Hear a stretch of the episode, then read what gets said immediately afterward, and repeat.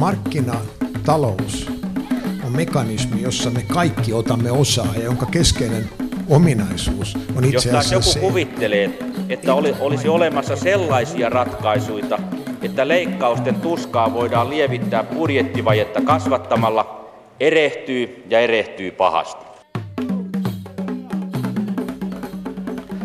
Hyvää toukokuista torstain aamupäivää, hyvät kuuntelijat. Talouden viidakkorumpu soi jälleen. Tervetuloa Mikä maksaa ohjelman seuraan.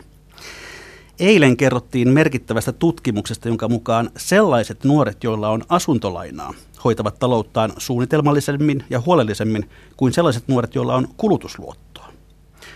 Onnittelen lämpimästi tutkimuksen tuloksesta, jonka itsestään selvempää tokko voi olla. Uutinen olisi kai ollut se, jos kulutusluottolaiset olisivat niitä säntillisiä taloudenpitäjiä. No helppo se on tässä sedän viisastella, kun omasta asuntolainasta on jäljellä enää se viimeinen kuukausierä. Ehkä minäkin jatkossa siirryn iloisten kulutusluottojen puolelle. Tänään Mikä maksaa ohjelman suora lähetys ei tulekaan Pasilan A5-studiosta sitä tutusta paikasta, vaan Tampereelta, Mediapoliksesta, paikasta, jonka kansanperinteessä se, sen nimi kulkee yhä nimellä Tohloppi, mutta sitä ei kuulemma saa ääneen lausua.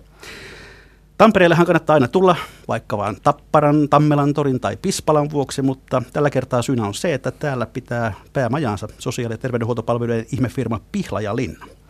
Ja tänään vieraanani on yrityksen perustaja ja yhä merkittävä omistaja ja vielä jonkin aikaa myös toimitusjohtaja Mikko Vireen. Tervetuloa ohjelmaan. Joo, kiitoksia. Me käymme tänään läpi Pihlainen bisnestarinaa, mutta pohdimme myös laajemmin suomalaisen terveydenhuollon kipupisteet ja yritämme saada tolkkua siitä, millainen lopulta tulisi olla se kaikkein paras sote-uudistus, paras meidän kaikkien kannalta. Mutta aloitetaan tämän viikon tuoreilla tiedoilla. Pihla ja Linna julkisti toissapäivänä osavuosikatsauksen vuoden ensimmäistä neljännekseltä ja sehän oli kuin satukirjaa lukisi. Liikevaihto kohonnut yli 100 prosenttia, viime vuoden vastaavan aikaa verrattuna liikevoitto kaksinkertaistunut, kannattavuuskin parantunut. Mikko Vireen, miten itse kommentoit ensimmäistä vuosineljännestä? No joo, se meni hyvin, hyvin suunnitelmien mukaan. Että toki nämä parannukset on osittain sen syystä, että viime vuosi oli meille todella raskas, koska valtava määrä niin kuin haltuunottoprojekteja näiden kuntaulkoistusten suhteen, useampia yrityskauppoja, pörssiin listautuminen, eli hirveän paljon sellaista työtä, mikä aiheutti kuluja, mutta ei ollut mitään tuloja. Ja nyt sitten alkuvuodesta alkoi nämä suurimmat kuntaulkoistukset, joita varten viime vuonna tehtiin merkittävästi töitä. Ja sitten toki tässä Koski-klinikasta tuli osa – osa tota, meitä tuossa tammikuusta ja sitten Itä-Suomen lääkärikeskus liittyy helmikuusta mukaan. Eli, eli siinä on tämmöisiä ihan selkeitä, selkeitä syitäkin tälle voimakkaalle kasvulle. Onko näin voimakasta kasvua ollut kertaakaan yhden neljänneksen aikana?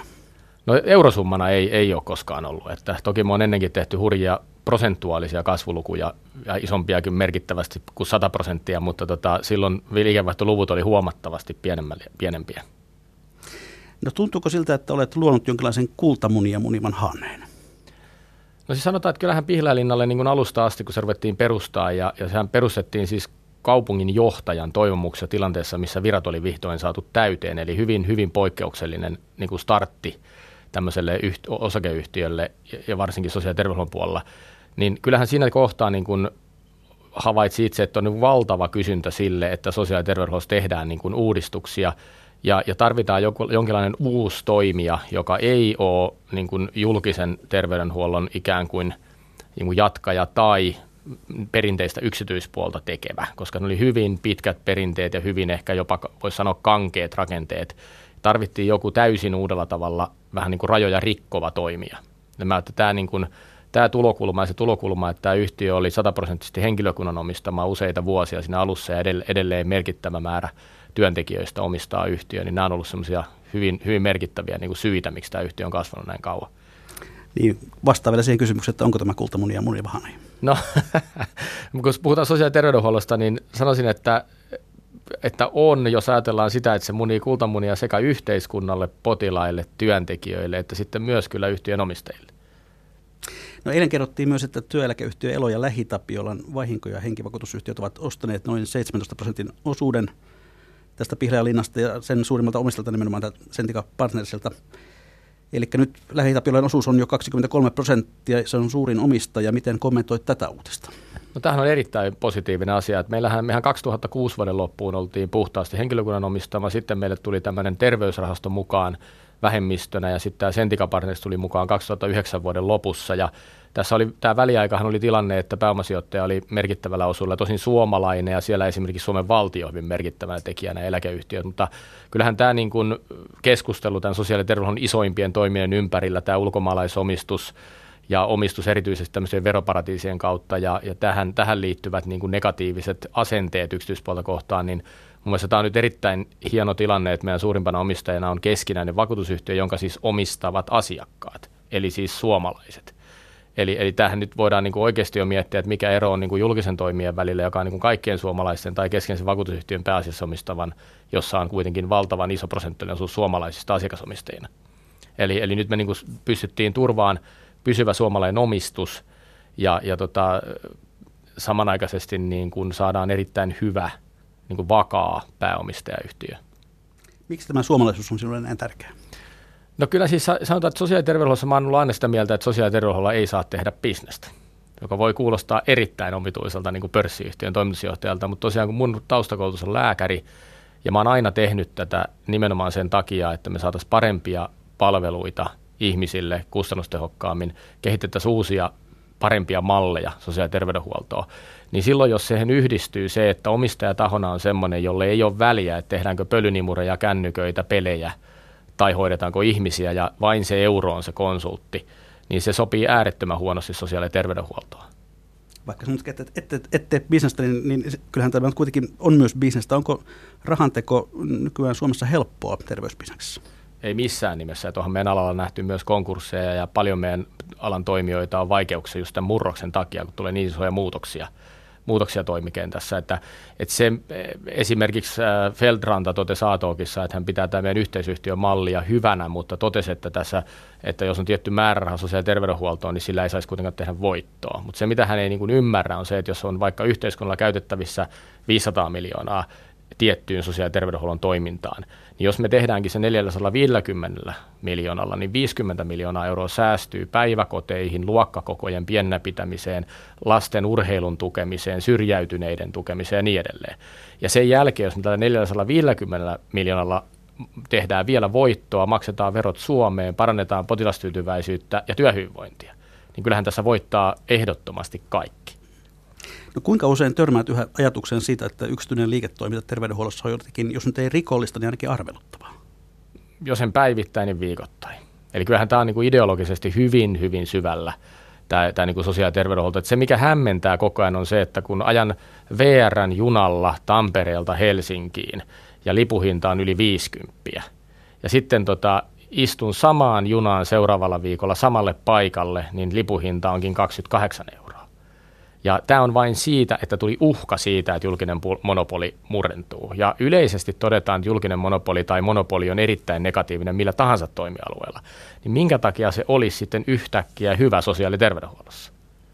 Ja, ja mun mielestä tämä yksityisen niin kuin ylivoimaisesti positiivisen piirre yksityisellä tässä kentässä on olla, olla kirittäjä ja benchmarkkaaja – ja esimerkiksi täältä Tampereelta löytyy loistava esimerkki, 2007 vuonna aloitettu julkinen terveys, joka kulkee oma pihlää nimellä. Niin erittäin hyvä yhteys Tampereen kaupungin kanssa jo erittäin monta vuotta. Samanaikaisesti tämä on aiheuttanut sen, että Tampereen kaupungin omaa toimintaa on kehitetty ja ollaan jo perhana kertaalleen oltu yhdessä vertailussa kakkossijalla. Eli, eli siellä on merkittävää kehitystä tehty kaupungin oman toiminnan puolella tämän seurauksena. Mennään sitten itse Pihlajalinnan tarinaan ja otetaan aikakoneella pari harppausta aikaan ennen Pihlajanlinnaa 90-luvulla, jolloin opiskelit lääketiedettä Tampereen yliopistossa. Millaisia ammatillisia haaveita sinulla silloin oli? No tota, se, se startti oli ensinnäkin hyvin mielenkiintoinen, että mä olin urheil, urheilulukion kävi ja uinnista, uinnista ja sitten pelasin uppopalloa ja sanotaan, että tuo lukeminen ei ollut silloin ehkä ihan ykkös, ykkösprioriteetti. Ja sitten kun olin, olin tota, kävin laskuvarijääkärikoulun armeijassa ja olin kaverin kanssa sukeltamassa sitten ulkomailla, niin isoveli huolestui, että Mikosta ei tule ikinä mitään ja haki mun puolesta sitten yhteishaussa kokiksi, sairaanhoitajaksi ja fysioterapeutiksi. Ja mihinkään näistä en sitten yhteishaussa päässyt. Ja sitten mä vähän suutuin siitä ja totesin, että mähän pääsen minne mua huvittaa. Ja, ja luin sitten neljä kuukautta putkea ja pääsin sitten lääkikseen niin suoraan pääsykuvien perusteella. Ja sitten kun mä sinne lääkikseen menin, niin, niin tota, huomasin, että hei, että tämähän on itse asiassa hirveän hyvin mulle sopivaa. Mä oon aina ollut sosiaalinen, mä oon aina ollut antelias, empaattinen ja tykännyt siitä, että mä autan, pystyn auttamaan ihmisiä. Ihan siis pikkupojasta lähtien. Ja, ja sitten huomasin, että tämähän on niin kuin hirveän niin kuin ominaista mulle niin tämä, lääkärin työ. Ja, ja tota, silloin mä ajattelin, että minusta tulee käsikirurgia ja niitä syventäviä opintojakin itse asiassa aloitin ja muuta, mutta sitten tämä, tämä Pihlajalinna vei sitten sen jälkeen mennessään. Niin missä vaiheessa tuli tämä ajatus siitä, että voit ryhtyä myös yrittäjäksi? No se tosiaan, tosiaan Parkanon kaupunginjohtaja silloinen Kari Karilainen ehdotti e, e, mulle, että, että se oli tilanne, että se oli kuusi virkaa Parkanossa ja kaksi lääkäriä. Ja niissä viroissa eli neljä lääkäriä puuttu ja johtava lääkäri päivystyi joka toisen yön. Ja, ja tota, oli todella, todella niin kuin kovan työtakanalla ja kaupunginjohtaja tuli meidän kurssin eteen ja pyysi, että kuka lähtisi Parkanoon töihin ja suurin osa nauroi, mutta mulla oli hyvät muistot sieltä. Mä olin käynyt kalassa pienen isä ja isoveljen kanssa siellä ja ajattelin, että no mikä siinä ja menin sinne sitten kolmanneksi lääkäriksi ja, ja tota, kaupunginjohtaja sitten sanoi ekana päivänä, että saat 10 prosentin palkankorotuksen ja saat ne loput kolme virkaa täyteen. Sitten kun mä olin saanut ne virat täyteen kolmessa kuukaudessa ja ainoa kunta aika isolla alueella, että oli pysyvät hyvät lääkärit viroissa, niin, niin tota, sen jälkeen kaupunginjohtaja ehdotti, että perustakaa se yhtiö. Eli se on niin kuin hyvin epätyypillinen, että mä en niin kuin itse lähtökohtaisesti tätä ajatusta saanut, vaan kaupunginjohtaja ehdotti sitä, että teepäs näin. Se oli vuosi 2001 sitten, kun nuori lääkäri Mikko Viren rekisteröi tämän yrityksen nimeltä Pihlajaliinan lääkärit Oy, että silloin Joo. oli lähinnä kysymys kai vuokralääkäritoiminnasta. Joo, siis silloin se idea, alun perin se idea oli siis se, että, että ne Parkanon virassa olevat lääkärit sai valita, että jatkaako ne virassa vai rupeako ne toimimaan tämän yhtiön kautta siellä. Ja se syy tähän, että se toimitaan yhtiön kautta, oli se, että yhtiön kautta pystyttiin sitten hakemaan TET-keskuksen tukea ja se myöhemmin saatiin vielä maakunnan, maakuntaliiton tota, tuki ja sitten vielä haettiin kansallista niin kuin, tukea siihen, että me kehitetään terveydenhuoltoa. Eli niin kuin yksityishenkilönä tai virkalääkärinä tämmöisiä tukia ei voi hakea, eli piti olla osakeyhtiö, jonka kautta sitä voidaan hakea ja käytännössä katsoen itse jätin palkan nostamatta hyvin pitkään siinä alussa, jotta saatiin niin kuin euroja sinne yhtiön sisään kehittämiseen. Et mulla oli ensimmäinen 12 vuotta, mulla oli kahden ja puolen tonnin kuukausipalkka. Sitä kun startattiin, niin vai oliko, olisiko, ollut, oliko se 11 vuotta? Että et tavallaan tämmöinen tyypillinen tilanne, missä yrittäjä niin kun jättää palkkaa nostamatta, että saa yhtiön, yhtiön kehittyä eteenpäin. No missä vaiheessa sitten nämä isommat kuviot alkoivat kiinnostaa ja rupesit näkemään se, että, että tässä on oikeasti suuri, suurempia mahdollisuuksia kuin pelkkä vuokralääkäritoiminta? No siis siinä, siinä tota, meillähän oli siis se tilanne, että sen sijaan, että ne olisi nämä vuokralääkärit ollut tämmöisiä nuoria keikkaa tekeviä pätkätyöntekijöitä, niin olikin niin kuin kokeneita, pysyviä, hyviä jatkuvia lääkäreitä. Eli me saatiin tavallaan samanlainen malli kuin pysyvillä, hyvillä virkalääkäreillä niin yhtiön kautta. Eli silloin nämä ei ollut niin kuin vuokralääkäreitä, vaan, vaan yhtiön kautta toimivia pysyviä lääkäreitä. Eli hyvin iso ero, ero tähän, niin kuin, mitä puhutaan keikka kautta vuokralääkäritoiminnasta. Ja 2005 me tehtiin kysely meidän henkilökunnalle ja lääkäreille, että kuinka moni teistä on valmis tekemään uransa tämän yhtiön kautta. Ja hyvin pieni murtoosa ilmoitti, että on valmis tekemään uransa, koska ei ollut mitään niin kuin pitkää jatkumoa sille, että mitä tehdä yhtiössä, kun kunnat teki lähtökohtaisesti vuoden, kahden tai kolmen vuoden sopimuksia niin silloin, silloin päätettiin, että nyt perustetaan lääkäriasemia, aletaan tekemään työterveyshuoltoa, alettiin tekemään leikkaustoimintaa julkisessa saleissa Nokian terveyssairaalassa ja, ja siitä 2005 vuodesta itse lähdettiin sitten niin rakentamaan sitä, sitä isompaa kuvioa. 2007 tuli ensimmäinen julkinen terveysasema hoidettavaksi Tampereella 2008 Hattulan ulkoisesta. 2010 oikeastaan toteutui se alkuperäinen ajatus, eli tämmöinen perusterveydenhuollon ja erikoissairaalan aluesairaalan ulkoistus yhdessä kuntien kanssa yhteisyhtiö Jämsässä, jonka mä olen käynyt eduskunnassa esittelemässä vuonna 2002.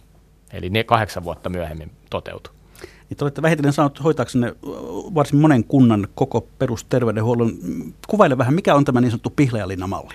No Pihlajalinnan malli, jos ajatellaan, että mikä on se, niin kuin se yleisin malli, mikä nyt kuntien kanssa on se, että me muodostetaan kunnan kanssa yhteisyhtiö, jossa, jossa tota, joka on aidosti yksityinen sitä kautta, että Pihlajan omistaa sitä 51 prosenttia. Sitten 49 prosenttia omistaa joko kunnat, kuntayhtymät, sairaanhoitopiirit. Ja, ja tota, sitten sen sijaan, että me tällä 51 prosentilla sitten niin kontrolloida sitä yhtiöä, niin osakassopimuksen on sovittu, että 50 prosenttia on kuntien edustajia hallituksessa, 50 prosenttia meidän edustajia ja sitten hyvin pitkä lista asioista, jotka täytyy tehdä yhteisellä päätöksellä. Eli meidän pitää kunnan kanssa olla yhteis, yh, niin kuin yhteisymmärrys. Ja tämä on mallina erittäin mielenkiintoinen, koska tässä yhdistyy yksityisen ja julkisen hyvät puolet. Se on täysin läpinäkyvä ja siinä on poliittinen kuntien päätöksenteko mukana koko ajan sen hallituksen kautta. Ja koko ajan avoimesti nähdään ne sekä hoidolliset että taloudelliset niin kuin täysin avoin voitonjakomuodostus, täysin avoin, että mihin ne rahat käytetään, ja, ja sitten tota, vielä niin, että yhteiskunnalliseen hyvään pitää palauttaa vähintään puolet siitä tehdystä tuloksesta. Eli tämmöisen yhteiskunnallisen yhtiön tunnusmerkit täyttää. No, te olette saaneet kustannuksia kuriin aivan eri tavalla kuin julkinen terveydenhuolto. Mikä tämä teidän salaisuutena oikein on? No se on just tämä yksityisen ja julkisen hyvien puolien yhdistäminen. Eli, eli tota, julkisella puolella on paljon hyvää, mutta mä oon sanonut, Heikki Hilma joskus ehdotti, että miksi mä tuun julkiselle puolelle töihin, niin mä oon sanonut, että mä en tähän pystyisi julkisella puolella. Julkisella puolella on semmoisia raja-aitoja, ja elementtejä, jotka tekee mahdottomaksi tämmöisen niin kuin kokonaisuuden hallinnan. Esimerkiksi? No esimerkiksi pirstaloidut budjetit. Eli, eli on, niin kuin, on jollain henkilöllä tietty budjetti tietylle alueelle, ja hänen vartioidessaan sitä budjettia, niin tehdään täysin järjettömiä, moninkertaiset kustannukset aiheuttavia päätöksiä, kun katsotaan vain sitä budjettia. Et erinomainen esimerkki on vaikka vanhustenhuolto tai 24-7 päivystysyksikkö. Eli esimerkiksi Jämsässä nuorena lääkärinä päivystin, niin jouduin lähettämään seitsemän potilasta, jotka hoi, pystyin itse täysin hoitamaan lääketieteellisesti. Jouduin lähettämään keskussairaalaan, koska se oli ainoa paikka, missä valvotusti voitiin yö pitää tämä potilas. Seitsemän kertaa 1500 euroa yhden päivystysvuoron aikana. Jokainen näistä vanhuksista olisi voinut mennä kotiin niin, että sinne kotiin on turvattu koti, niin kuin hoitaja käymään ja se olisi maksanut 50 euroa vuorokausi. Niin tavallaan se niin kuin avasi myös silmiä tämmöinen toiminta, että, että niin kuin tä, pare, jopa paremmalla laadulla vielä, että se on siellä kotona, koska ei tarvitse lähettää tarpeettomasti sairasta ihmistä kuljettaa ja niin edelleen, mutta ei kuitenkaan yksin pärjää kotona. Niin tämän tyyppiset asiat on semmoisia, millä pystytään niin kuin säästämään valtavia summia, mutta kuitenkin parantaa laatua samanaikaisesti. Osaatko antaa muita vastaavia esimerkkejä? No toinen hyvä esimerkki on erikoissairaanhoito. Että tämän hetken niin kuin sosiaali- ja terveydenhuollon niin kuin yksi suurimpia ongelmia on se, että kun perusterveydenhuolto ei toimi, niin valtavasti potilaita menee tarpeettomasti erikoissairaanhoitoon, joka on kustannuksiltaan jopa kymmenkertaista. Eli tästä on ihan esimerkiksi Kuopion yliopistossa tehnyt että tämmöinen kokematon nuori lääkäri lähettää jopa 20 kertaa enemmän potilaita erikoissairaanhoitoon kuin kokenut potilaan tunteva yleislääketieteen erikoislääkäri. Ja tässä, tässä mallissa siis meidän niin kuin, malli perustuu siihen, että meillä on mahdollisimman hyvä perusterveydenhuolto, johon pääsee joustavasti, se saatavuus on hyvä, siellä on hyvä osaamistaso, sinne on viety erikoislääkäreitä, osaamista sinne perusterveydenhuollon tasolle, eli perustason erikoissairaat mukana siellä, ja sitten erittäin hyvä tuki näille nuorille lääkäreille, että ne voi aina kysyä ja konsultoida kokenutta erikoislääkäriä, jos on joku potilastapaus, mitä he, he niin kuin osaa. Sen sijaan, että ne automaattisesti lähettää sen yliopistosairaalaan. Että on, tällä esimerkiksi ollaan säästetty nyt valtavia summia niin kuin tuolla Mänttävilppulassa ja kuitenkin tämäkin johtuu laadun parantamisesta. No kolmas elementti on vanhustenhuolto, eli sosiaali- ja terveysministeriö on antanut tämmöisen suosituksen siitä, että miten vanhustenhuollon palvelurakenne pitäisi kunnissa olla. Ja juuri missään kunnassa ei siihen rakenteeseen niin kuin päästä aivan liikaa laitospaikkoja tai ylipäätään kaikkia paikkoja liikaa, koska se kokonaisuus ei toimi. Sitten kun me laitetaan se palvelurakenne kuntoon, niin parhaimmillaan niin kuin miljoonien säästöt tulee siitä, että me jälleen kerran parannetaan sitä laatua näille vanhuksille. No tämähän kuulostaa vähän siltä niin kuin maalaisjärkelyisi palautettu terveydenhuolto, vaikka kaupunkilaispoika oletkin. Tää, sanotaan näin, että tämä puhtaasti perustuu maalaisjärkeen. No miksi se on kadonnut julkisesta terveydenhuollosta? No sanotaan, että, että niin kuin isännätön raha on aina huono asia.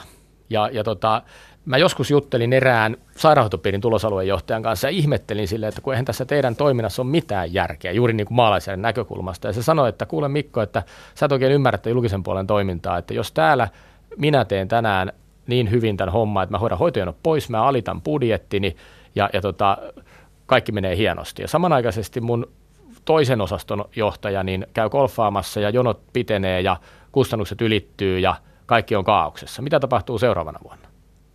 Multa leikataan budjettia, multa vähennetään henkilökuntaa, multa viedään tiloja ja multa vähennetään valtaa, mutta mua ei palkita. Tämä, tämä tota, kollega saa lisää budjettia, lisää henkilökuntaa, lisää tiloja ja lisää valtaa. Miksi minä tekisin tämän mahdollisimman matalalla kustannuksilla? Hyvä kysymys. Eli käänteinen porkkana. kun tässä talousohjelmaa tehdään, niin mennään vähän myöskin talouteen takaisinpäin. Mikä, mistä, mistä syntyy Pihlalinnan tulos? Mikä on sitä parasta bisnestä tässä teidän kokonaisuudessa?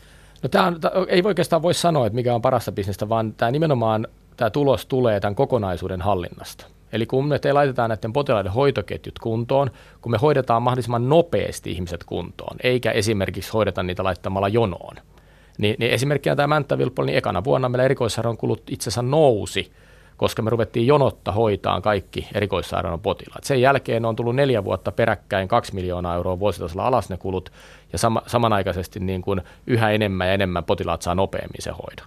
Eli, eli tavallaan niin kuin se, se kokonaisuus ja se, että me saadaan niin kuin tehtyä sitä kokonaisuutena, ja se kokonaisuus on se insentiivi kaikille – eikä se, että mä hoidan tämän yhden kapeen siivun. Eli käytännössä niin kuin jokaisen potilaan kohdalla mietitään maalaisjärjellä, että mikä on paras tapa hoitaa tämä potilas nopeasti kuntoon, nopeasti työkykyiseksi, nopeasti takaisin itsenäisesti pärjääväksi ja niin, että me käytetään kaikkia olemassa olevia resursseja. Samanaikaisesti mahdollisimman matala hallinnon kulu, eli niiden voimavarojen käyttäminen sen potilaan hoitamiseen eikä byrokratia ja hallinnon pyörittämiseen on toinen niin kuin hyvin merkittävä asia tuossa kokonaisuudessa.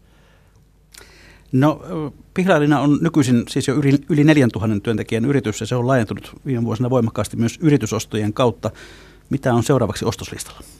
No, tässä on tietysti pitänyt opetella, kun on pörssiyhtiön toimitusjohtaja, että mihinkä tämmöisiä kysymyksiä ei voi vastata mutta suoraan, mutta semmoinen, se, sanotaan, että tilanne on semmoinen, että on hyvin mielenkiintoinen tilanne Suomessa, siis tässä myös tässä yrityskauppamarkkinassa, että, että kyllähän niin kuin tämä vanha tapa toimia ja, ja tota, tässä on monta elementtiä, yksi on tämä vakuutusyhtiöiden toiminta, että niin kuin Pohjola on ruvennut tätä omasairaalakonseptia viemään eteenpäin, täällä Tampereellahan on kesällä aukeamassa ja rummuttaa sitä nopeata hoitoa. Siihen on pakko sanoa, että on kyllä media ostanut kaikki sanat, mitä he kertoo, että meillä on edelleen selkeästi paremmat tulokset kuin mihin oma sairaala on pystynyt ja media ja oma sairaala hehkuttaa, että on ainutlaatuista työtä, mitä he tekevät. No, me, media, media, ostaa nyt sinun ja, joo, joo, tämän mä sanon itse, mutta media kirjoittaa niin kuin surutta kaikki, että, että oma sairaala näin hienosti, mutta me on vertailuluvut itse asiassa, missä me, me pystytään edelleen palauttaa huomattavasti nopeammin työkykyiseksi potilasleikkauksien jälkeen kuin mihin oma sairaala tällä hetkellä raportoi raportoi pystyvänsä. Mutta sitten lähitapioilla tietysti tämä omistus meissä on merkittävä ja tarkoittaa tietenkin sitä, että me tullaan hoitaan yhä enemmän lähitapiolan potilaita niin kuin tulevaisuudessa. Ja, ja tuota Fennian kanssa meillä on pitkä, pitkä vuosien sopimus niin kuin tämmöistä pääkumppanuudesta. Eli tämä, johtaa tilanteeseen, missä niin kuin perinteiset toimijat on yhä yhä ahtaammalla. Sitten kun tämä sote tulee, puhutaan työterveyshuollosta, sen mahdollisesti sen sairaanhoitopuolen kelakorvauksien poisviemisestä ja niin edelleen, niin tässä sanotaan, että se niin perinteinen toimija niin kuin katsoessaan eteenpäin, niin aika pahalta näyttää niin kuin, ainakin ennustettavuus, jos ei mikään muu. Et siinä mielessä meillä on aika paljon yrityskauppamahdollisuuksia useilla sektoreilla. Eli siis ostettavaa piisaa? No kyllä, näin voi sanoa, joo. Ö, vaiheessa itse havaitsit tulevasi ehkä enemmän liikkeenjohtaja kuin lääkäri? Jaa, mä tota jossain vaiheessa totesin, että miten, miten tässä nyt näin kävi, kun mä oon aina tykännyt potilastyöstä ja inhonnut papereita ja nyt mulla on vaan papereita nippu pöydällä edessäni ja niitä pitäisi koko päivä plänätä. että tota, et niin kuin, kyllähän niin kuin, ehkä tämä tulee vähän sitä kautta, että, että mä oon aina ollut semmoinen niin kuin, mitenköhän se nyt sanoisi, mulla ei ikinä, voisi todeta, että mulla ei ikinä ollut esimiestä. Mä oon aina ollut semmoinen niin kuin, ehkä vähän luonnonvoima, että mä oon aina niin kuin halunnut – hyvin vapaasti itse ilman rajoituksia ajatella, että miten tämä olisi järkevämpää tehdä, niin kuin aika monella elämänalueella. Että mä oon niin kuin hirveän huono noudattaa semmoisia sääntöjä, missä ei ole mitään järkeä, Et vaan sen takia, että semmoinen on olemassa. Eli, eli tavallaan niin kuin se, se niin kuin ajattelumalli, missä sua ei olekaan niin kuin ikään kuin jo aivopesty, että näin se on aina ollut ja näin pitää tehdä, niin se on varmaan sen niin kuin mun, mun niin kuin vahvuus tässä, että mä oon aina miettinyt puhtaalta pöydältä, että miten tämä pitäisi tehdä. Et esimerkkinä tämä Tampereen terveysasema, niin mehän istuttiin alas kokeneiden yleislääkäreiden kanssa ja mietittiin, että tämä tehdään Norjassa noin, Tanskassa noin, Amerikassa noin, Suomessa näin. Miten tämä oikeasti kannattaisi tehdä niin, että olisi mahdollisimman järkevää. Ja pistettiin ne se käytännön työtä tekevät ruohonjuuri-ihmiset päättää, että näin se kannattaa tehdä, se on kaikista paras heille ja kaikista paras potilaalle. Niin siitä syntyy esimerkiksi tämä meidän terveysasemamalli. No mistä te olette bisnesoppisi hakenut? No, mä en tiedä, onko hakenut sitä oikein mistään. Kyllä mä tuota, lääketieteellinen koulutus lähtökohtaisesti ei niin kuin sisällä mitään liiketoimintaan liittyvää. Pitäisikö se itse asiassa sisältää nykyään? No mun mielestä ehdottomasti pitäisi. Et kyllähän niin kuin, tavallaan se, mitä mulle koulussa opetettiin, on se, että lääkärin ei kuulu ajatella taloutta. Sen kuuluu hoitaa potilasta, niin se on mun mielestä hyvin, hyvin väärä ajattelumalli. Eli mun mielestä on täysin edesvastuutonta, jos lääkäri ei ajattele sitä, että mitkä kustannukset tästä mun toiminnastani aiheutuu ja mikä sen kustannusvaikuttavuus on. Koska se ongelmahan on, että sosiaali- ja terveydenhuolto on tämmöinen molokinkita, johon voi sy- lähes rajattomasti syytää rahaa. Ja jos sitä rahaa ei suunnata oikein, niin sitä valtava osuus menee hukkaan ja sitten pitää sulkea kyläkouluja ja suurentaa luokkakokoja ja vähentää kulttuurista ja tiessä on kuopat.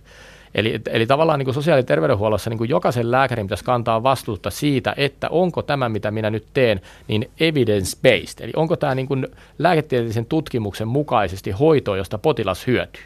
Jos vastaus on kyllä, se pitää ehdottomasti tehdä. Jos vastaus on ei, niin siihen ei silloin määrärahoja pidä käyttää.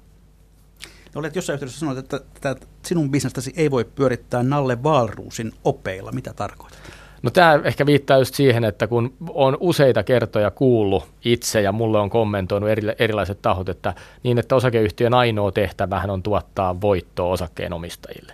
Niin kyllä se on mun mielestä niin kuin täysin pöyristyttävä ajatus. Että, että niin kuin, jos ajatellaan, että sulla on osakeyhtiö olemassa, joka tuottaa ihmisille terveydenhuoltoa ja hyvinvointia, niin ei kai sen tehtävä nyt ole eurojen tekeminen, vaan sen hyvinvoinnin tuottaminen. Sitten jos se yhtiö kykenee tekemään sen hyvinvoinnin tuottamisen paremmin kuin muut, siis meidän täytyy koko ajan olla huomattavasti parempi kuin julkisen puolen, tai meidät ammutaan välittömästi. Hyvä esimerkki oli tuolta, tuolta Mänttävilppulassa taas, että normaalisti siellä oli tullut valituksia sellainen kolmesta neljään tämmöisiä muistutuksia per vuosi. Meille tuli ensimmäinen kolmeen vuoteen, eli siis perinteisesti olisi pitänyt tulla kymmenen siihen mennessä, niin tästä ensimmäisestä välittömästi valtakunnan uutisiin. Eli me oltiin kymmenen kertaa parempi kuin julkinen puoli on ollut, ja silti me päädytään siitä niin kuin negatiivisessa mielessä julkisuuteen. Eli tässä tullaan siis siihen, että, että niin kuin vain tuottamalla eettisiä, hyviä palveluita sosiaali- ja terveydenhuollossa on oikeutettua tehdä sitä voittoa. Ja lähtökohtaisesti se pitäisi pystyä tekemään jo lähtökohtaisesti kustannustehokkaammin kuin julkisen puolen ennen kuin sitä voittoa saa tehdä. Jolloin siis mun mielestä yhtiön on tehtävä voittoa, jotta se voi kehittää, jotta se voi kouluttaa väkeä, jotta se voi pitää huolta työpaikoista ja jotta se voi panostaa näiden potilaiden hoitoon. Mutta ei se voi missään nimessä se päätarkoitus tai ensisijainen tarkoitus edes olla. Mutta tappiotakaan ei voi tuottaa. Koska Tappiota se... ei voi tehdä missään niin. nimessä, joo.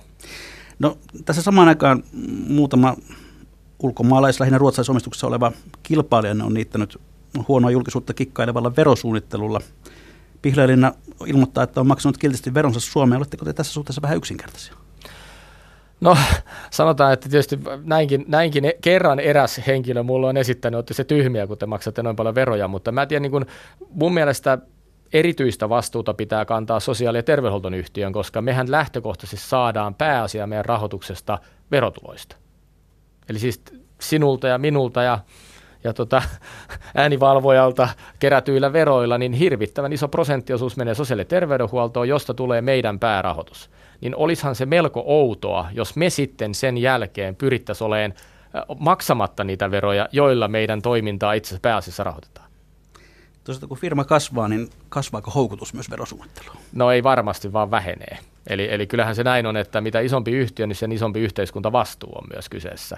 Eli, eli kyllähän mullekin on tarjottu sanotaan nyt ainakin 20 kertaa erilaisia ratkaisuja, joilla voisi vois tämän tyyppisiä asioita joko henkilökohtaisella tasolla tai, tai yhtiötasolla optimoida, mutta mä aina, aina mä oon niin kuin miettinyt niitä, että, että, että niissä ei oikein niin kuin – pädettämä tämä etiikka. Et mulla on sellainen itse asiassa taustahistoria, että mä olin ekan vuoden jälkeen Brasiliassa harjoittelemassa sairaaloissa ja siellä tota, näki oikein niin kuin todella konkreettisen sen, mitä tarkoittaa, jos yhteiskuntaa ei pyöritetä niin kuin verovaroilla tavallaan niin, että jokainen heikkokin ihminen otetaan huomioon. Et siellä samanaikaisesti, kun mä asuin 804 Atlantin rannalla olevassa voisi sanoa melkeinpä palatsissa, ja mulla oli oma henkilökohtainen palvelija nimettynä siis opiskelijalle, joka kotona miettii, että onko varaa ostaa tonnikalaa. Ja niin, niin tota, saman aikaan siihen katuojaan kuoli slummipotilaita. Ja, ja, ja sitten toisaalta sitten tämä ikään kuin unelmaa elävä, missä olin tässä talossa tämä urologian professori, niin hänen lapsensa vietiin konekiväärillä varustetun ää, henkivartijan kanssa koulun portissa sisään, että sitä lasta ei kidnapata tai tapeta niin en mä haluaisi elää tuommoisessa yhteiskunnassa. Eli kyllä niin kuin rauha on sellainen asia, jonka takia myös niin kuin veroja kannattaa ehdottomasti maksaa.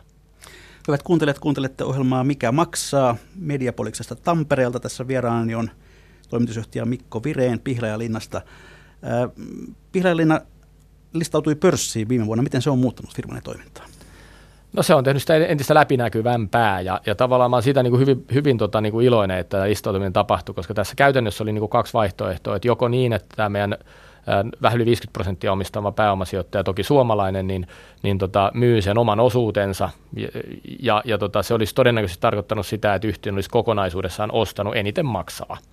Ja, ja nyt kun me katsotaan tätä tilannetta, mikä Suomessa on ja kansainvälisesti, niin ikävä kyllä eniten pystyy maksamaan semmoinen taho, joka pystyy hyvin verotehokkaasti sen kaupan tekemään. Eli, eli vaikka se olisi ollut suomalainen se ostaja niin uskon, että se osto olisi tapahtunut jonkun saariryhmän kautta, jossa ei Ahvenanmaa ole vaihtoehtona.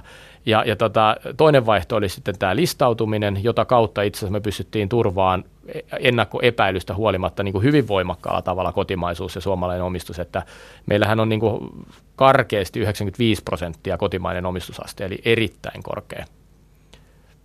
No turvaako pörssissä jatkossa?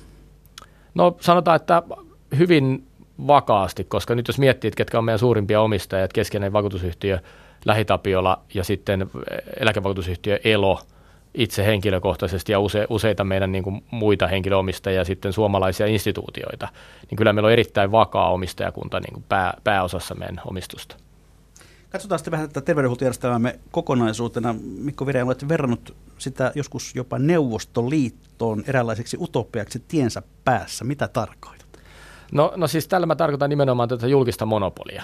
Eli, eli, jos, eli se tavallaan, joka väittää, että julkinen monopoli on hyvä asia, niin, niin voidaan ottaa niin kuin satoja kansallisia ja kansainvälisiä niin kuin tutkimuksia ja toteamuksia siitä, että julkinen monopoli ei yksinkertaisesti ole hyvä asia. Yksityinen monopoli on sitä vielä vähemmän.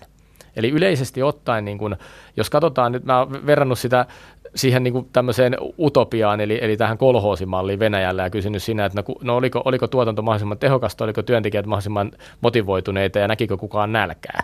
Ni, niin tavallaan siis se, että jos sulla on monopoliasemassa oleva, oleva yh, toimija, riippumatta sitä, onko se yksityinen vai julkinen, niin sehän automaattisesti laiskis, laiskistaa.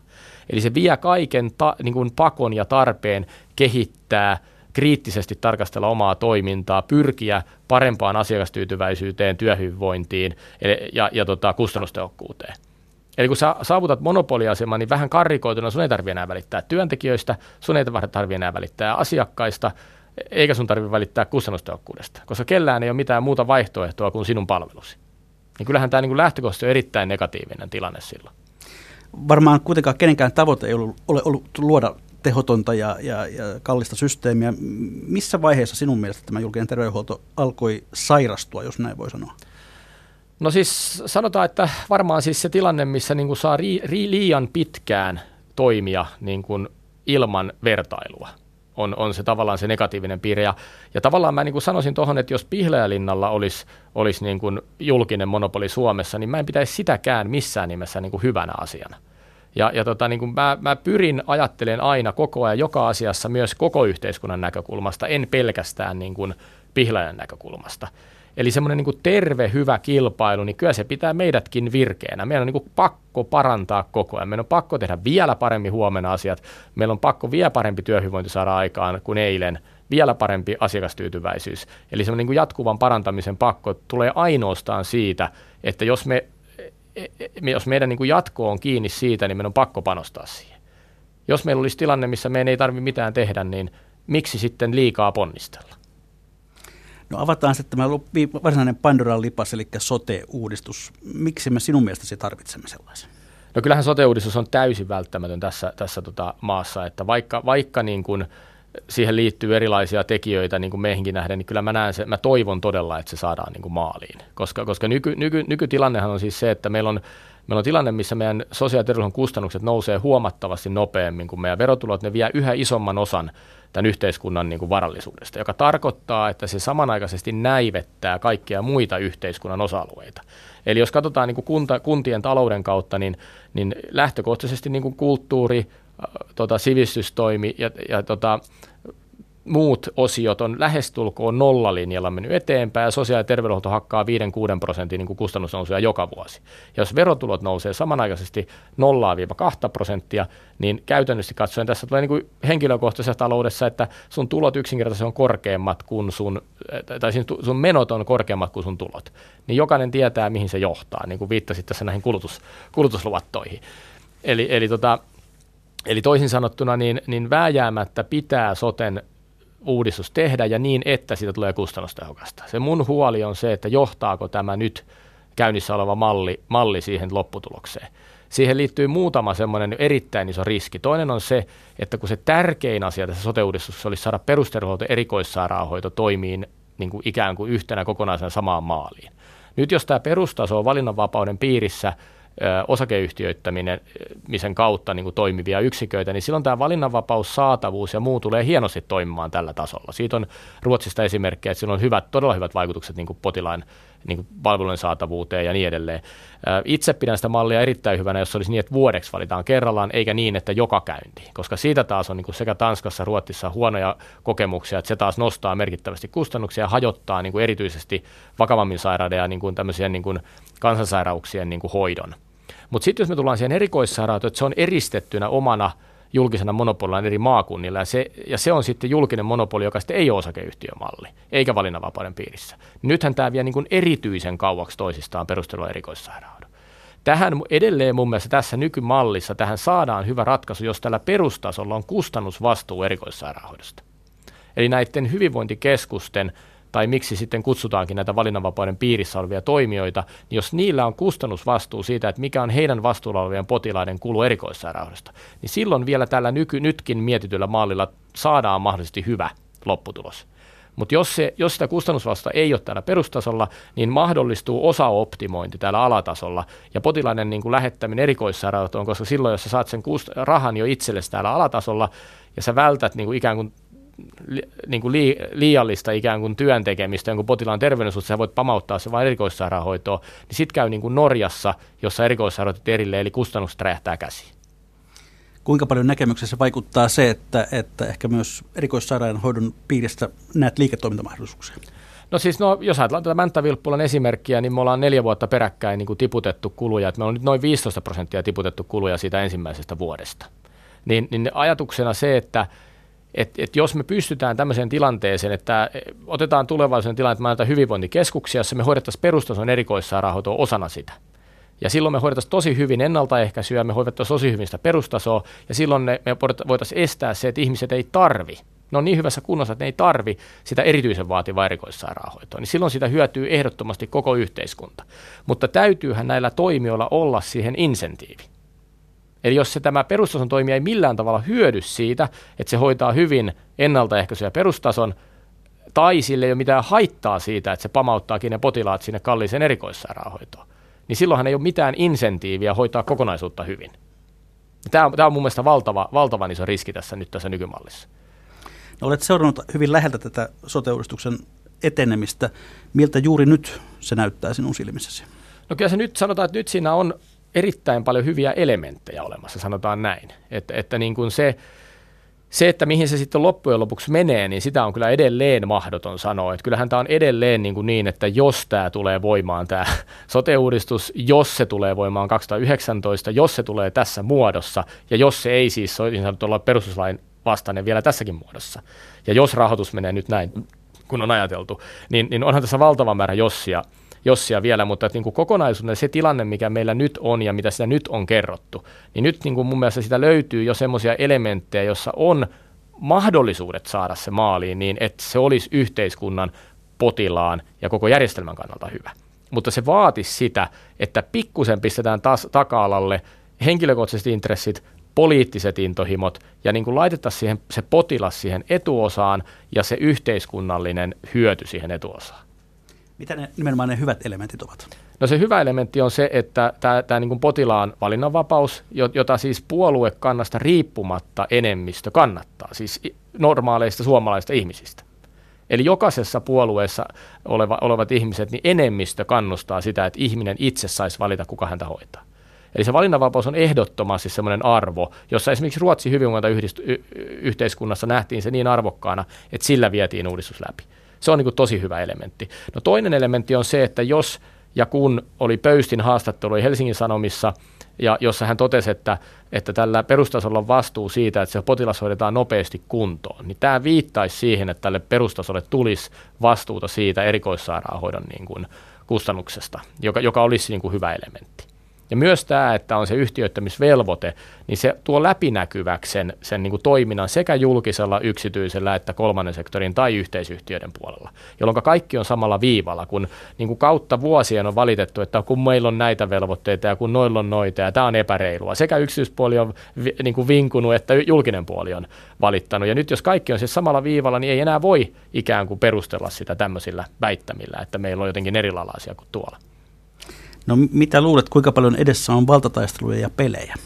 No kyllähän tässä niin kuin suurin loppaaminen tapahtuu ehdottomasti tuo erikoissairaanhoidon puolella. Että kyllähän siellä niin kuin pyritään tekemään kaikkensa, että tämä nykyinen valtarakenne, eli nämä isot sairaanhoitopiirit saisi jatkossakin toimia omassa ylhäisessä yksinäisyydessään ilman kilpailua. Et sehän tässä on niin kuin aika ilmiselvästi nähtävissä, kun tämä tilannetta katsoo. Niin, mitä pidemmälle tämä sote on edennyt, niin, niin myöskin tämmöisiä kriittisiä ääniä on noussut esiin. Muun muassa Etelä-Karjalan sosiaali- ja terveyspiiri Exoten toimitusjohtaja Pentti Itkonen kommentoi alkuviikosta, että taas syntyy uusi hallintohimmeli, jolle hän ei lupaa pitkää ikää, ja hän kritisoi erityisesti sitä, että, että tuota, tätä julkisen terveydenhuollonkin puolta halutaan yhtiöittää. Tampereen yliopiston hallinnotieteiden professori Jans Telval on nimittänyt sitä hypyksi tuntemattomaan ja, ja, ja jopa pohtii sitä, että pitäisikö painaa jarrua ja istua vielä alas miettimään kaikkea uudestaan. Mitä tähän kritiikkiin sanot? No tämä on siinä mielessä mielenkiintoinen, että samanaikaisesti koko Pirkanmaan saartopiiri on osakeyhtiöittämässä ja sehän on saanut nyt vaaleanvihreätä valoa sekä kunnissa että sitten ihan tuolla, tuolla tuota ministeriössä asti. Esimerkiksi Tuomas Pöysti on sanonut, että tämähän on mahdollisesti ihan, ihan hyvä juttu. Et, et niin kun, kyllä mä sanoisin näin, että tällä hetkellä julkinen terveydenhuolto on erittäin läpinäkymätöntä. Ja mä oon niin erityisesti havaittu se tuossa, kun me on tehty näitä yhteisyhtiöitä, kun meille kertoo kuntapäättäjät, että mitä tietoa he on saanut aikaisemmin ja mitä tietoa he saa nyt, niin se on kuin yö ja päivä. Sä et enää, kaikki tulee avoimesti kuntapäättäjille näkyviin ja, ja, tota, ja siinä niin sekä taloudelliset että niin laadulliset ja saatavuustekijät on niin nähtävissä ja niistä joutuu toimia vastaamaan. Ja, ja niin kuin avoimesti yhdessä sovitaan ja, ja tota, noudatetaan sopimusta. Niin tämä julkinen terveydenhuolto on ollut sellainen, niin että siellä voidaan kätkeä erilaisia kuluja. E, no esimerkkinä, että jos kymmenen potilasta tulee potilasvahinko julkisessa sairaalassa, niin voit olla varma, että yhdessäkään lehdessä sitä ei kirjoiteta. Jos meille tulee yksi viiteen vuoteen, niin voit olla varma, että sitä kirjoitetaan valtakunnan mediassa. Olette siinä alla. Kyllä. No, tämä valinnanvapaus, jota olet korostunut, niin Ruotsissa se on toteutettu. Siellä jonot ovat lyhentyneet tämä kadonnut, mutta toisaalta kustannukset eivät ole juurikaan laskeneet ja Svenska Dagbladetin mukaan muun muassa suurtukholman alueella ne ovat jopa nousseet. Miten tämmöinen kehitys estetään Suomessa? No se estetään nimenomaan sillä, että Ruotsin mallin mun mielestä huono puoli on se, että siellä, maks- siellä sä voit tänään päättää, jos otetaan nyt esimerkki tässä tulevaisuudessa, että meillä olisi täällä Tampereella tulevaisuudessa sitten useita toimijoita, jotka on valinnanvapauden piirissä. Se olisi tänään käydä terveystalon hyvinvointikeskuksessa, huomenna Mehiläisessä, ylihuomenna Pihläälinnassa ja sitä seuraavana päivänä maakunnan soteyhtiössä. Eli, eli tavallaan tässä niin kuin nimenomaan käy se, että jos sitä suoritteesta maksetaan palveluntuotteelle, niin se johtaa äkkiä siihen, että sitten niitä suoritteita tulee. Ja toisaalta tämmöinen mahdollisuus vaihtaa koko ajan sitä palveluntuottajaa hakee niin, kuin, niin sanotusti soppailla sitä palvelua niin kuin potilaan toimesta, niin silloin tullaan siihen, että se vääjäämättä nostaa kustannuksia. Tämä on estettävissä sillä, että säilytetään se nykyinen valinnanvapausmalli, joka Suomessa on. Eli nythän tällä hetkellä jokainen suomalainen voi valita meidän, meidät palveluntuottajakseen sekä perusterveydenhuollossa että erikoissairaanhoidossa julkisen valinnanvapauden kautta. Mutta perusterveydenhuollossa se tarkoittaa sitä, että se on aina vuodeksi kerrallaan. Ja tällä blokataan ne Ruotsin ongelmat. Toinen Ruotsin ongelma on se, että siellä ei ole palveluita ei ole tullut riittävästi myös syrjäseuduille. Eli nyt jos otetaan jotain pienempiä kuntia, niin on itsestään selvää, että sinne ei rakenna neljä eri niin kuin toimijaa omaa terveysasemaa rupeaa kilpailemaan, jos kerta kaikkiaan siellä ei ole niin kuin väestöä riittävästi. Niin siihen taas tuohon syrjäseutujen malliin, niin mun mielestä julkisen ja yksityisen yhteisyritys on aivan loistava vaihtoehto, joka kuitenkin edelleen mahdollistaa sen, että se valinnanvapauden kautta se, se potilas voi valita naapurikunnan tai muun. No mitä luulet, mihin tämä uudistus voi kaatua? No se voi kaatua vielä usein sekin asia. Niin kuin syksyllä nähtiin, se voi kaatua puolueiden väliseen kriisiin, se voi kaatua, kaatua perustuslakivaliokuntaan vielä, se voi kaatua yksinkertaisesti niin kuin ajan puutteeseen, eli käykin niin, että nythän meillä on jokainen määräaika, mikä tähän mennessä on sanottu, niin on, on viivästynyt käytännössä. Niin tämä voi vielä mennä niin, että, sitä ei, että vaalit rupeekin lähestyyn, ja sitten, tämä ei enää, sitten ei enää saadakaan poliittisia päätöksiä aikaan, kun vaalit on liian lähellä. Sitten se siirtyy seuraavalle hallitukselle, jonka jälkeen mahdollisesti valtaisevat muuttuu, jonka jälkeen sitten se uusi hallitus toteekin, että no ei me nyt halutakaan tämmöistä uudistusta. Eli kyllähän tässä on vielä paljon niin kuin mahdollisuuksia siihen, että tämä, tämä tyssääntyy. Niin kuin mä sanoin, niin mä itse toivon, että tämä menisi maaliin. Niin on, näinhän on käynyt tähän mennessä, että aiemmat uudistukset ovat hautautuneet. Kyllä. Hautautuneet ja vaalit ovat, ovat tulleet päälle. Minkälaisia liiketoimintamahdollisuuksia itse odotat Pihlajalinnalle, jos sote-uudistus saadaan maaliin? No kyllähän tämä valinnanvapaus tässä niin kuin hyvinvointi, hyvinvointi niin kuin keskus tai miksi sitä kutsuukin, tämä Brummelsin ryhmän nämä eri mallit, niin kyllähän tämä mahdollistaa siis sen, että me voidaan toimia käytännössä valtakunnallisesti jo, jokaisella paikkakunnalla niin, että meillä on siellä valittavissa oleva palvelu, palveluyksikkö niin kuin suomalaisille. Ja tietysti kun me ollaan nyt jo toimitaan hyvin laaja, laajassa osassa Suomeen, niin, niin tota, tietysti meille tämä niin kuin luo erittäin mielenkiintoisia mahdollisuuksia. No, konkreettisoi vähän, että mitä ne voisivat olla. No se voisi tarkoittaa esimerkiksi, että meillä olisi hyvinvointikeskus jokaisessa Suomen 20 isoimmassa kaupungissa esimerkiksi, ja sitten meillä olisi näitä yhteisyhtiömallia näissä keskisuurissa kautta tämän paras lain 20 000 asukkaan täyttävissä alueissa. Olisiko siinä kenties kysymys kermankuorinnasta? Ei missään nimessä. Tämähän on just mielenkiintoinen, että yksityispuolta, tämä on taas kanssa väärä käsitys, että jos me ajatellaan nyt vaikka taas tätä mänttä mallia, niin mehän hoidetaan siellä siis lastensuojelun kustannukset, me hoidetaan aikuisten pitkäaikaistyöttömyyden kustannukset, me hoidetaan mielenterveyspäihdepotilaat, me hoidetaan vahavaraiset vanhukset ja niin edelleen. Eli nythän nimenomaan on sillä, että nyt se koko pitko on meillä.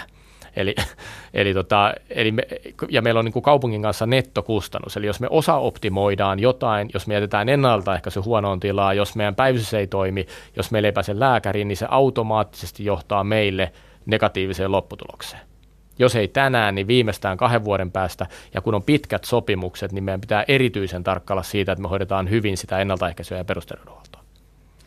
No, äh, tässä on myöskin väläytetty sitä, että Kela-korvaukset yksityislääkärikäynniltä poistuvat. Mikä, mitä vaikutuksia sillä on tähän terveydenhuollon kenttään? No sanotaan, että se Kelakorvauksien osuus niin kuin lääkäripuolella on jo, perin, jo nyt tällä hetkellä niin matala, että, että sillä ei oikeastaan juurikaan ole enää merkitystä. Et jos ajatellaan, että on vaikka yksityislääkärikäynti, jonka kustannus on 50 euroa ja saat siitä muutaman euron potilaana, niin ei, ei sillä kyllä enää ole mun nähdäkseni Missä niin kuin pääsee mitään. yksityiselle lääkärille 50? No ainakin meillä pääsee. ja, tota, ja sitten taas toisaalta, jos, jos ajatellaan, että, että tota, ää, vakuutuksen on ottanut jo yli miljoona suomalaista – ja se määrä vaan koko ajan kasvaa ja erityisen voimakkaasti on kasvanut, että niin työnantajat ottaa sairauskuluvakuutuksia työntekijöilleen. Niin, niin tavallaan vakuutuksen kautta niin kuin palveluiden hakeminen niin kuin koko ajan enemmän ja enemmän niin kuin korostuu, erityisesti niillä paikkakunnilla, joissa niitä yksityisiä palveluja on saatavilla. No se, mihin sillä on vaikutusta, niin on esimerkiksi suun terveydenhuolto. Että siellähän on vielä ollut merkitystä sillä, että se on nyt mielenkiintoista nähdä tänä vuonna, että kuinka paljon sillä on vaikutusta niin kuin suun terveydenhuollon puoleen, että kun ne nyt tippuu aika, aika reilusti tuossa alkuvuoden aikana, että sinne, sinne sillä voi olla niin kuin jonkun verran vaikutusta, mutta sitten sinne taas ollaan tuotu tämmöisiä uusia malleja, että esimerkkinä nyt, että meillä on tämmöinen suun leasing-malli, eli, eli maksat esimerkiksi 20 euroa kuussa tai 40 euroa kuussa, niin me vastaamme siitä, että sun suu on kunnossa jolloin, jolloin se on ikään kuin vähän tämmöinen vakuutustyyppinen niin kuin ratkaisu, jolla sitten taas Kelakorvauksella ei tähän enää ole niin merkitystä. Suun leasing, Joo. Et, et, et ainoa, ja sitten se, se oikeastaan se kohta, missä sillä niin kuin on isompi merkitys on sitten työterveyshuolto. Eli tällä hetkellä työterveyshuollosta noin puolet on Kelarahoitteista, että sillä siellä on niin kuin suuri merkitys. Työterveyshuollossa näen isona riskinä sen, että on, meillä on malli, jossa me on panostettu tosi paljon siihen niin kuin ennalta ehkäisevään työterveyteen, niin sanottua Kela ykköstä tehdään vähintään puolet siitä toiminnasta, ja, ja kun perinteisesti se on painottunut sairaanhoitopuolelle niin kuin yksityisellä. Ja, ja me ollaan myös otettu tämmöinen niin kiinteän hinnan malli käyttöön, millä nyt myös Pohjola on kehunut, että he tuovat ensimmäisenä markkinoille tämmöinen, me on tehty sitä useita vuosia. Sitten me on myös tehty semmoisia sopimuksia, missä me sitoudutaan tiettyihin vaikuttavuusmittareihin työterveyshuollossa niin kuin isoille, isoille työnantajille. Ja työterveyshuollossa niin kuin mä näen vähän riskinä sen, että jos sitä se sairaspuoli eriytetään ja viedään tuonne julkiseen terveydenhuoltoon, niin kuinka käy sitten työurien pituudelle, työhyvinvoinnille, eläköitymiselle. Toisaalta uskon, että aika moni työntek- työnantaja sitten, jos Kelakorvauksessa sairauspuolesta viedään pois, niin ne joko ne ottaa sen joka tapauksessa samalta taholta tai ne ottaa siihen vakuutuksen, eli tämä mikä on nyt ollut tämä yleistyvä tämä sairauskuluvakuutus, joka kattaa vielä erikoissairaanhoitoa. Palataan sitten vielä takaisin Pihlajalinnaan. Jos katsot lähitulevaisuuteen, niin missä sinä näet teidän yrityksenä suurimmat menestyksen mahdollisuudet?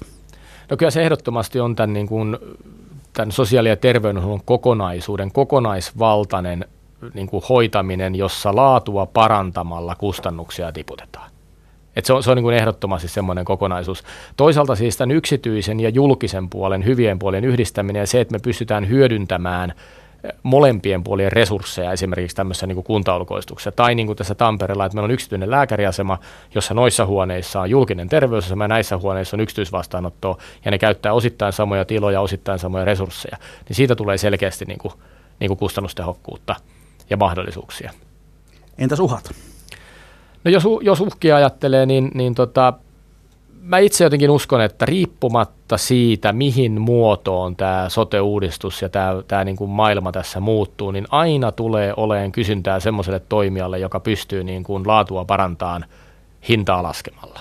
Eli mä en usko, että riippumatta siitä, mikä se malli on, niin se, nämä meidän liiketoimintamahdollisuudet tulee muuttuun. Siitä on jo nyt nähtävillä, että kun on, on tota, tätä lakimuutosta mietitty, niin nyt jo esimerkiksi Tampereen kaupunki kilpailuttaa tämmöistä hyvinvointikeskusta – joka olisi ikään kuin tämän uuden sote-uudistuksen jälkeisen ajan toimintayksikkö.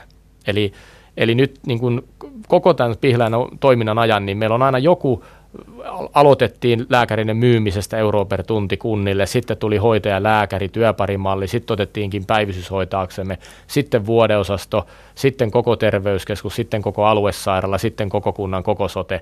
Nyt ollaan menossa siihen, että ruvetaankin hoitaa tämmöisiä hyvinvointikeskuksia ja tulee erilaisia uusia malleja.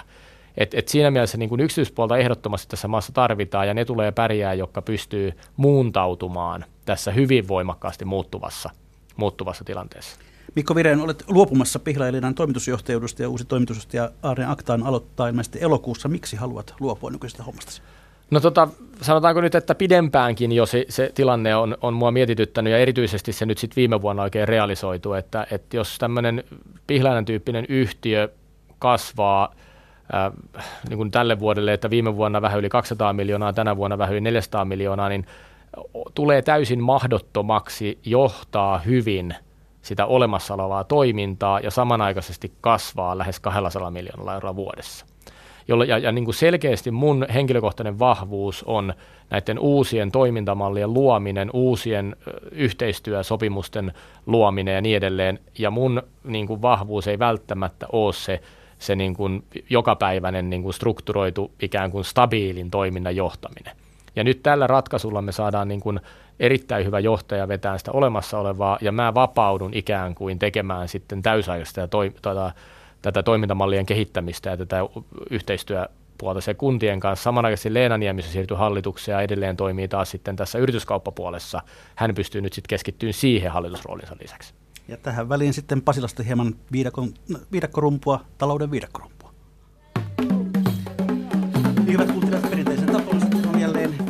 Talousvinkkejä ja talousviisauksien aika. Toimitusjohtaja Mikko Vireen, ole hyvä. Joo, toi pisti miettiin, toi, kun kerroit tuosta kulutusluotosta tuossa alussa verrattuna tähän, tähän tota asuntoluottoon, niin mulla itselle konkreettisesti oli tämmöinen läheinen ystävä, jolla oli tullut vähän tämmöinen kierre, kun työpaikat vaihtui ja oli pieniä lapsia ja paljon kuluja, niin oli oluttanut paljon näitä kulutusluottoja ja tuli tilanteeseen, missä 50 000 eurosummalle hän maksoi 26 000 euroa korkoa vuodessa. Ensimmäistä kertaa itselle oikein realisoitu, että kuinka karmeita loukkuja nämä on, että jos joku vinkki pitäisi antaa ihmisille, niin älkää ottako kulutusluottoja, että käyttäkää sen verran rahaa, kun tienaatte. Se oli hyvä vinkki. Lähetysikkunassa on paitsi haukuttu poliitikkoja, niin pohdittu myös sitä, että, että onko Mikko Vireen viisas mies vai lobbari. Kumpi sinä olet? No sanotaan näin, että että jos loppaan, niin loppaan varmasti hyvän asian puolesta. Ja siitä on ihan erittäin vahvat niin kuin THL muun muassa näytötkin, että näin on. Kiitos toimitusjohtaja Mikko Vireen Pihlajalinnasta. Ensi viikolla onkin sitten vuorossa jälleen hieman erilainen Mikä maksaa, sillä silloin me vietämme päivää pankissa. Mikä maksaa, sitä siis ihmetellään jälleen viikon kuluttua.